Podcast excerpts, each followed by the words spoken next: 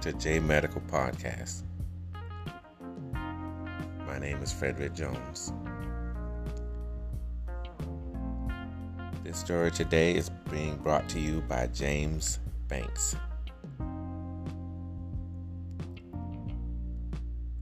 First Peter, second chapter, one through eleven. Blessed are those who hunger and thirst for righteousness, for they will be fulfilled. Matthew five and six. The title is The Chewing Years. In a perfect world, if this were you and I, this is our story. My wife recently gave me a Labrador Retriever puppy. We named him Max. One day, when Max was spending time with me in my study, I was concentrating at my desk and I heard the sound of paper ripping behind me. I turned to find a guilty-looking puppy with a book wide open and a page dangling from his mouth. Of course, I was surprised. So, I notified my wife and we took our dog to the veterinarian. The veterinarian tells us that Max is going through his chewing years.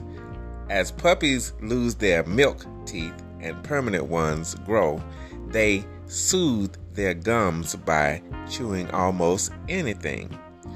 We have to watch Max carefully to ensure he isn't gnawing on something that could harm him, and we point him to a healthy alternatives. Max's urges to chew and my responsibility to watch him caused me to think that what we chew on in our minds and hearts. Do we carefully consider what we are feeding our eternal souls when we read or surf the web or watch T V? The Bible encourages us, like newborns, crave pure spiritual milk, so that by it you may grow up in your salvation. Now that you have tasted that the Lord is good. First Peter, second chapter, two, verse two and three. We need to fill ourselves daily with scripture and truth if we're to thrive as believers in Jesus. Only when we can grow to maturity in Him. Only then we can grow to maturity in Him. That is the end of that story. The questions of the day is, when Christ returns, what will He find you craving? Question mark. And the other half of that is, how can you learn to seek Him? Question mark.